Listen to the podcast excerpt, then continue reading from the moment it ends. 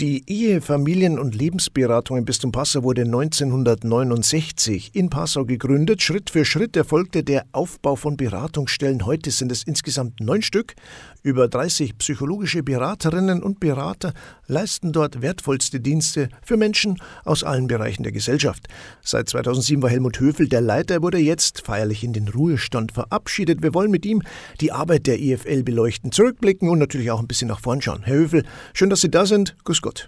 Herr König, grüß Gott. Herr Höfel, für alle, die jetzt mit der EFL und ihrer Arbeit nicht so vertraut sind, was ist denn die EFL überhaupt genau?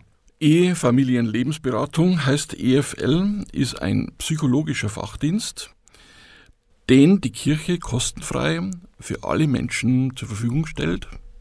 Es geht um Fragen der Partnerschaft primär, um die Stabilisierung, und äh, Bearbeitung von Krisen in der Ehe. Es geht aber auch um Lebensthemen und es geht um vielfältigste Familienfragen. Neun Standorte und ein Spezialistenteam für nahezu alle Bereiche, das kann man sagen, oder? In der Tat, das kann man so sagen, Herr König. Äh, wir sind 30 äh, bis 35 Personen, die allesamt eine über vierjährige Spezialausbildung zusätzlich zu einem akademischen Grundstudium im Bereich Soziales haben. Äh, wir stehen unter ständiger Selbstkontrolle und auch Kontrolle von außen und äh, haben Gott sei Dank auch in unserem Bistum die gute Gelegenheit, uns ständig fortzubilden. Also ein hoher Spezialisierungsgrad für Beziehungen und doch auch eine große Weite für Anliegen der Menschen. Beraten wird er ganz unterschiedlich. Es gibt unterschiedlichste Therapieformen. In der Tat, das Klassische ist natürlich, wenn wir an die Paartherapie denken, das Setting, dass Mann und Frau oder die beiden Partner kommen und beide dem Beratenden den Auftrag geben. Bisweilen ist aber so, wenn äh, die Konflikte schon stärker in der Beziehung sind, dass nur eine Person kommt und wir dann äh, da gehalten sind, dazu zu schauen, wie es möglich wird, dass der andere Part auch dazu kommt. Sie können sich vorstellen, wie schnell man im Projizieren ist, im Schimpfen über den anderen, daraus entsteht noch keine gute Lösung. Das ist das eine. Das andere ist, es kommen eben auch manchmal ganze Familien, Eltern mit Kindern oder mit Großeltern. Das sind seltene, aber auch mögliche Beratungssettings, wie wir sagen. Und in vielen Fällen natürlich Einzelpersonen, die sich einmal in der Woche oder einmal in 14 Tagen melden und in 50 Minuten in der Regel Gehör finden und gute Lösungen. Ein wichtiger Punkt, der, der Ihnen ja auch am Herzen liegt, hier leistet Kirche wirklich wertvolle, wichtige Arbeit, oder? Richtig. Also wir stehen auch unter einer wissenschaftlichen Wirkungsforschung. Also wir sagen nicht nur, wir sind wir nicht schlecht, sondern es gibt da ganz konkrete Kriterien, äh, mit denen wir uns überprüfen lassen. Und regelmäßig dürfen wir auch mit einem gewissen Stolz sagen, äh, leisten wir als Teil dieser Kirche von Passau einen äh, effektiven psychologischen Dienst. Äh, die Kirche investiert sehr viel Geld, Kirchensteuergeld, in unseren Dienst. Wir äh, kosten in etwa 95 Euro in der Stunde, der, die kostenfrei an jeden Menschen, egal ob er Kirchenmitglied ist oder nicht, gegeben werden. Und äh, wenn wir nur auf die Paarbeziehungen schauen, gelingt es uns, wenn alles gut läuft, dass etwa die Hälfte der Scheidungswilligen äh, doch sich also nochmal ähm, in sich gehen und mit guten Lösungen versuchen, ihre Paarbeziehung zu halten. Mhm. Über 50 Prozent. Sie haben gesagt, äh, hier kann auch jeder kommen, ob gläubig oder nicht. Hilfe für den Nächsten also.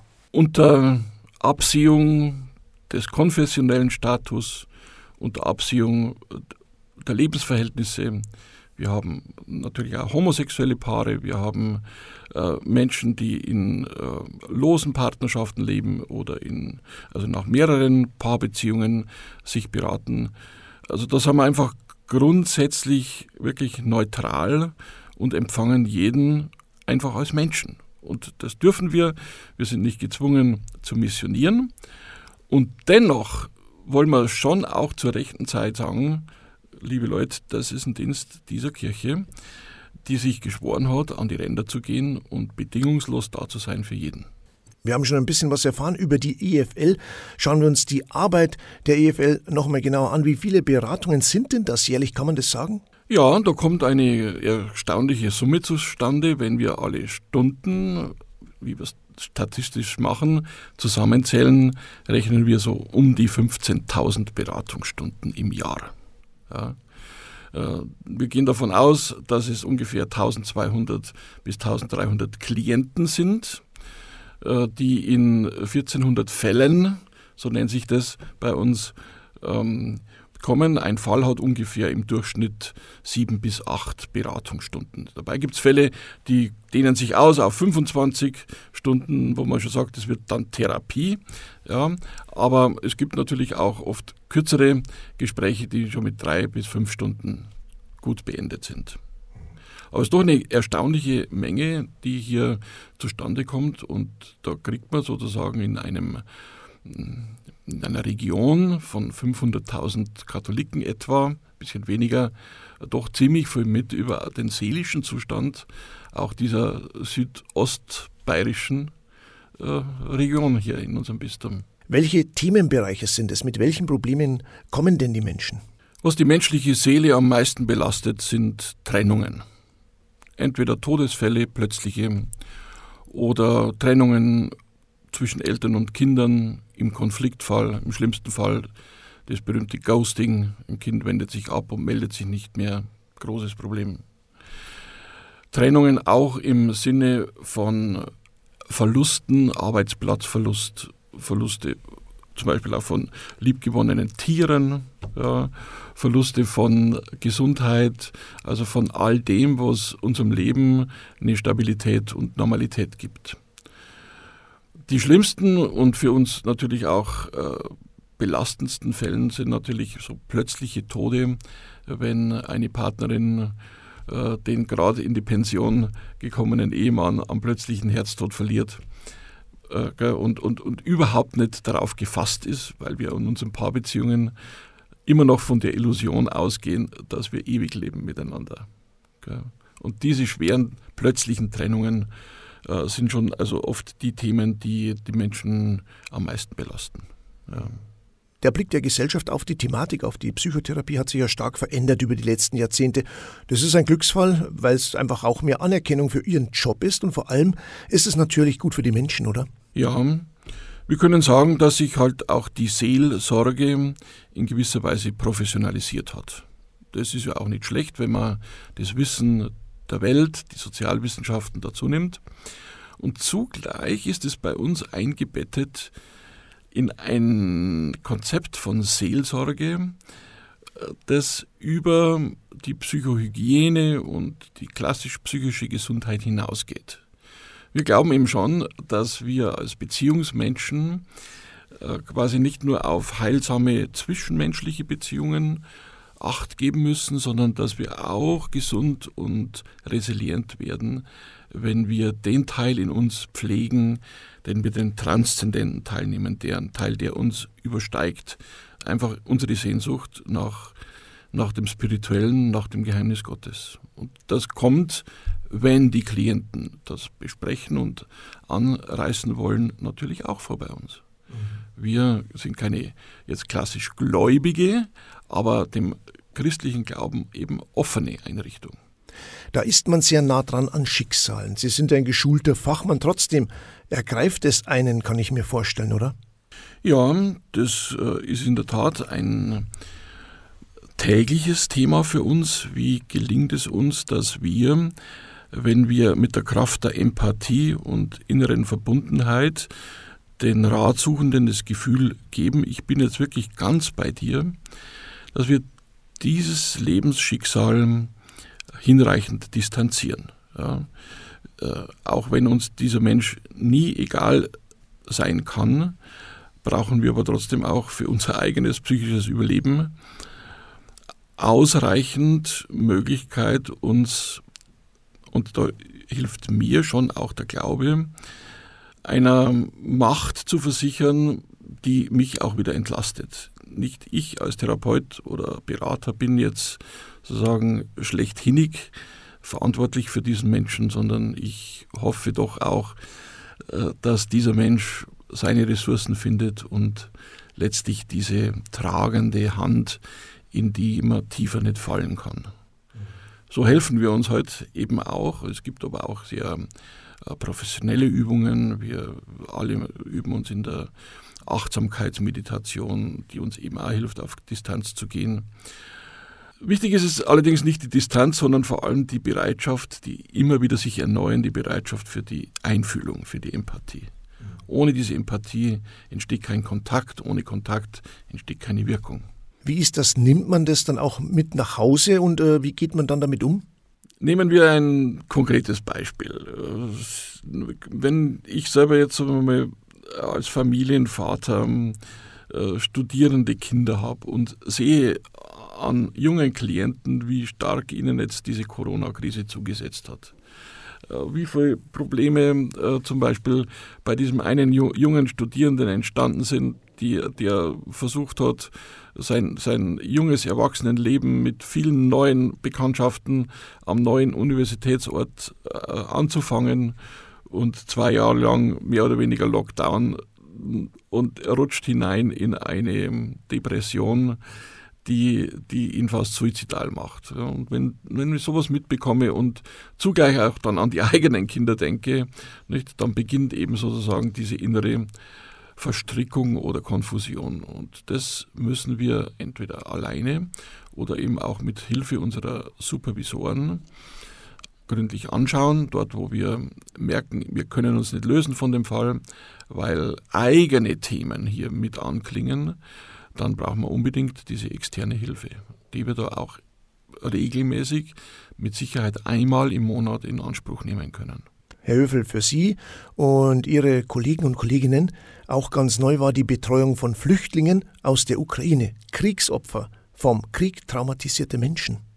Richtig, also das Kriegstrauma ist den meisten von uns eher fremd. Wir haben zwar schon auch über die transgenerationale Betrachtung von Lebensgeschichten einen Zugang zum Kriegstrauma der Deutschen, also auch der Geflohenen gell, in Deutschland oder der Kinder und Kindeskinder von Kriegstraumatisierten. Aber so in dieser frischen Unmittelbarkeit äh, fordert uns natürlich die Ukraine-Krise eben schon auch mächtig heraus. Vor allem, wenn es darum geht, dass wir sehen, wie hilflos man gegenüber äh, den Folgen so einer traumatischen Störung dann ist wenn in der Nacht die Geister kommen, wenn die posttraumatischen Störungsbilder auftauchen. Und ähm, hier nutzen wir natürlich äh, all die psychotraumatologische Kompetenz, die wir uns aneignen mussten, um eben auch die Folgen zum Beispiel häuslicher Gewalt zu bearbeiten. Also das Trauma als solches ist uns nicht fremd.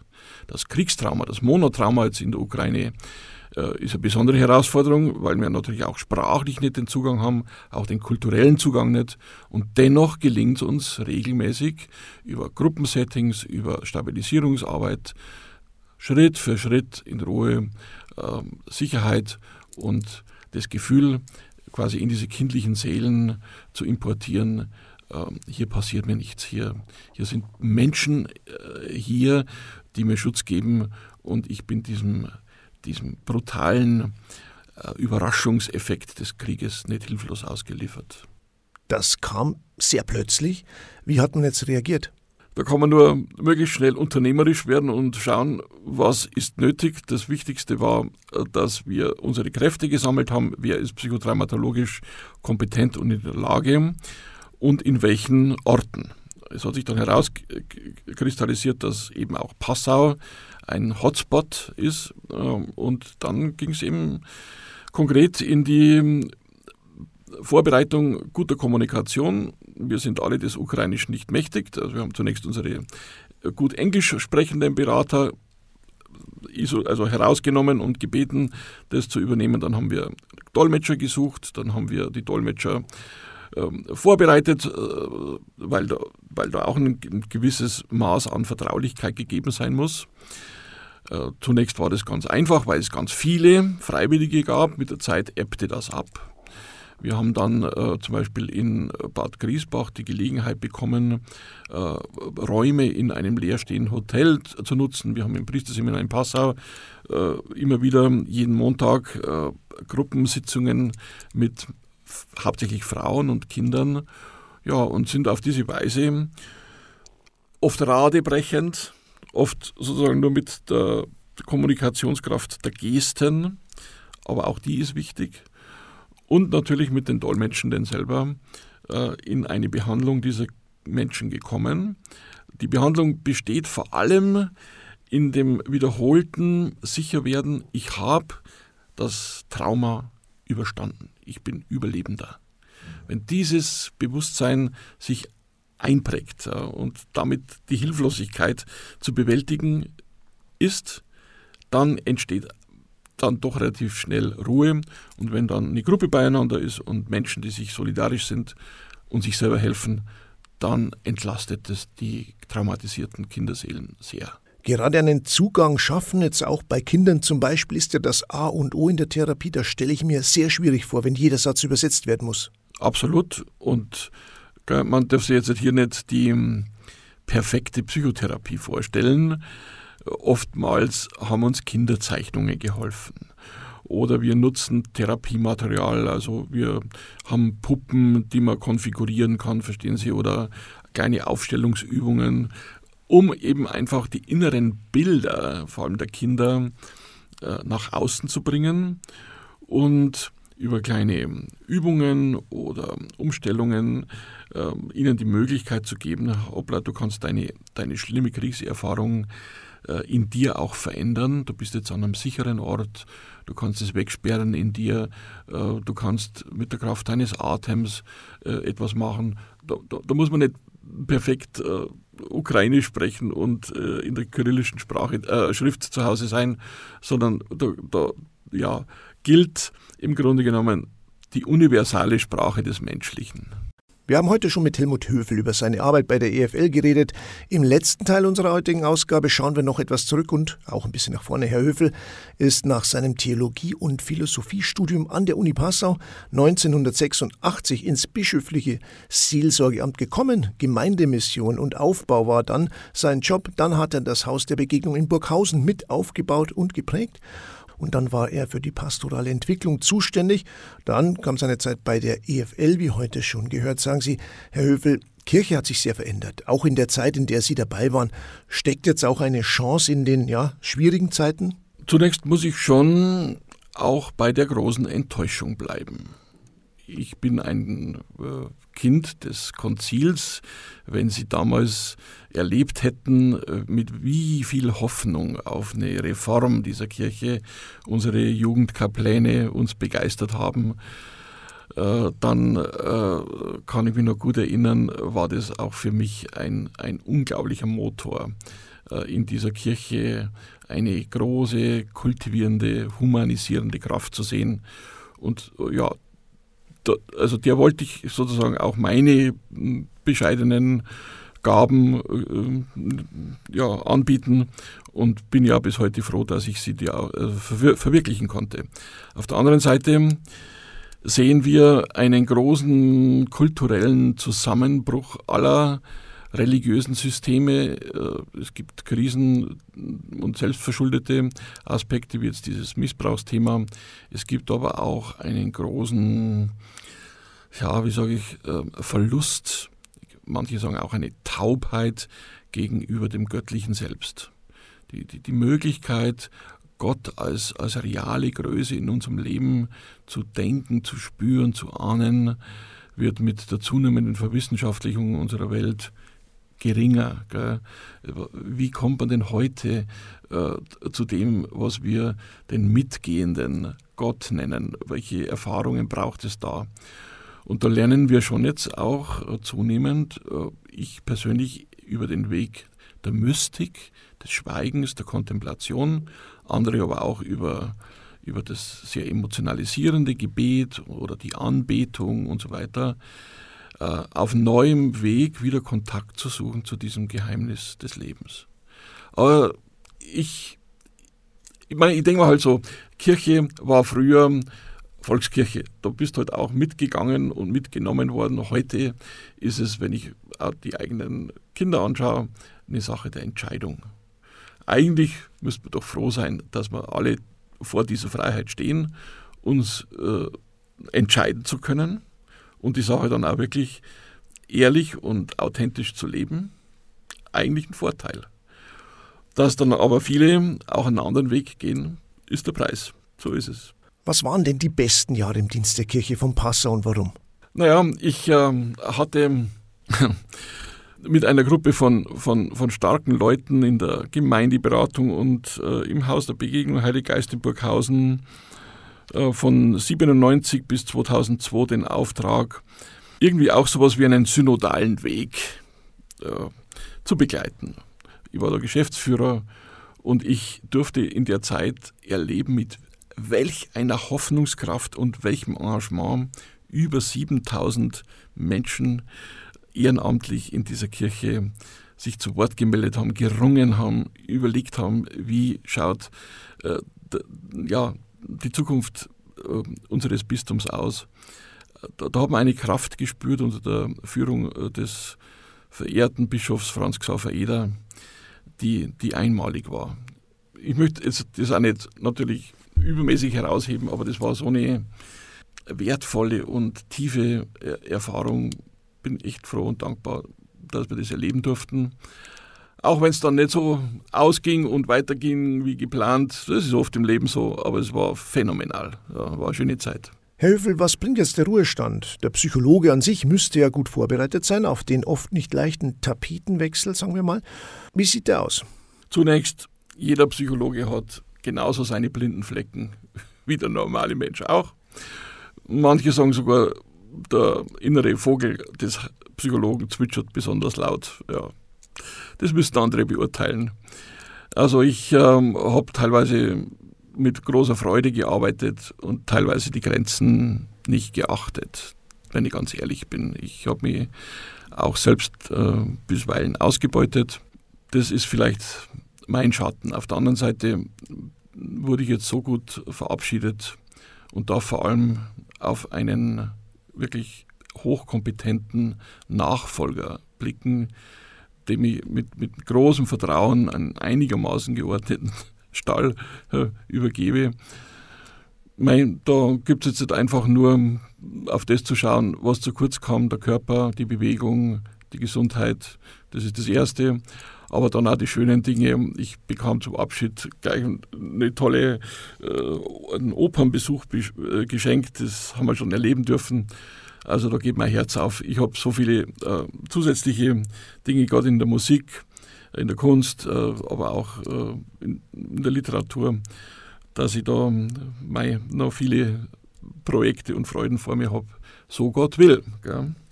Das war unsere Ausgabe von Menschen und Geschichten über die EFL im Bistum Passau mit dem langjährigen Leiter Helmut Höfel. Ihnen alles Gute, vor allem Gesundheit. Danke für Ihre Zeit und Ihren Besuch. Herr König, es ist eine Freude mit Ihnen. Ja, und ich komme nur mit Freude und einem Lebwohl und einem für Gott auf Bayerisch gell, verabschieden von Ihnen und von den Hörern. Dankeschön, alles Gute für Sie. Und wir sagen für heute Danke fürs Zuhören. Alle Folgen von Menschen und Geschichten finden Sie auf der Bistumswebseite zum Nachhören im Suchfenster Kirche bei unser Radio eingeben. Alles Gute, bis zur nächsten Ausgabe. Servus und auf Wiederschauen.